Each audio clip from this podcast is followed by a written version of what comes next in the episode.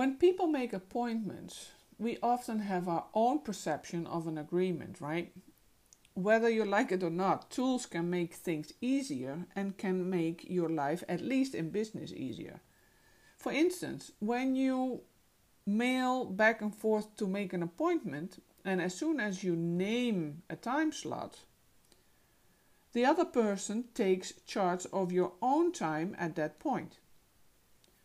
We are waiting for the other person to get back to us to either confirm nor reschedule a time. Depending on others' accountability attitude, this can go smoothly or very hard.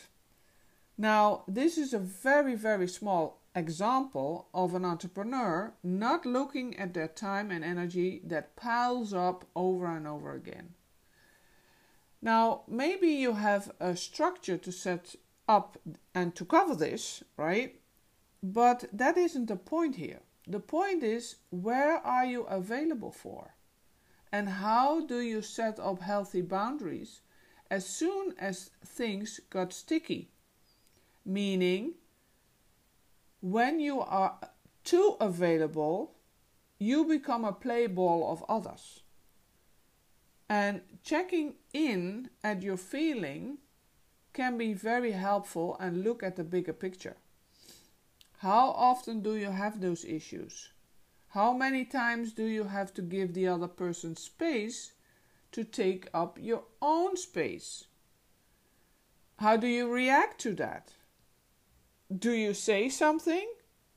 If yes, do you get angry? Or don't you say anything? You set yourself up for more disaster, actually. Because the other person didn't receive a signal from you and think that is alright for you. If your agenda is full to the roof and an opportunity comes up and you want to react on it, yet you don't know how to even create the time for it, how much space do you give yourself? Again, where are you available for? Instead of your agenda is the boss, you are. You are the one to set, reshuffle your life as you want it. If you feel an emotion coming up now, fear, shame, or afraid to stand tall, in what you need or want, you have to address this because you create new before you create new healthy boundaries. If you are a master pleaser, this will be very difficult for you because letting yourself first isn't something you have learned yet. Bringing up this emotion and stay with it is the first step to take. Ask yourself Is this what I want or not? How often do you have to go through this situation before you make the choice? To make yourself a priority first. It is possible that you don't have that, that you don't know how to give these words in a proper way Maybe you make yourself like a little Calimero, right? Or maybe you get angry and they stepped over your boundary again and again. It can, can be hard or even scary if you stand in for what you want. If you don't do this, we ignite what we don't want because you are not speaking your own truth. So, are you available all the time? Waiting until others come around instead of saying, I have a spot open Tuesday at 3 a.m.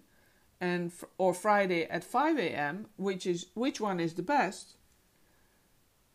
So this is just an example the same as with the agenda. Now, regarding the time thing, It is just a very, very small thing. Imagine how your life would look like if you spoke your truth in what you really want, saying what you need, make proper decisions in small things, but even better in big things. Maybe you are afraid to hurt others, that they are uncomfortable because you have set an abound, you have set a boundary. On the other hand, are you pissed off when others put a pound boundary to you? If so, it is even more a sign to get your own boundaries in place. Or you respect that and take into that into account to work with that. So taking a stand, setting boundaries, speaking your truth will give you so much peace because you honor your, yourself first. And this is how it has to be.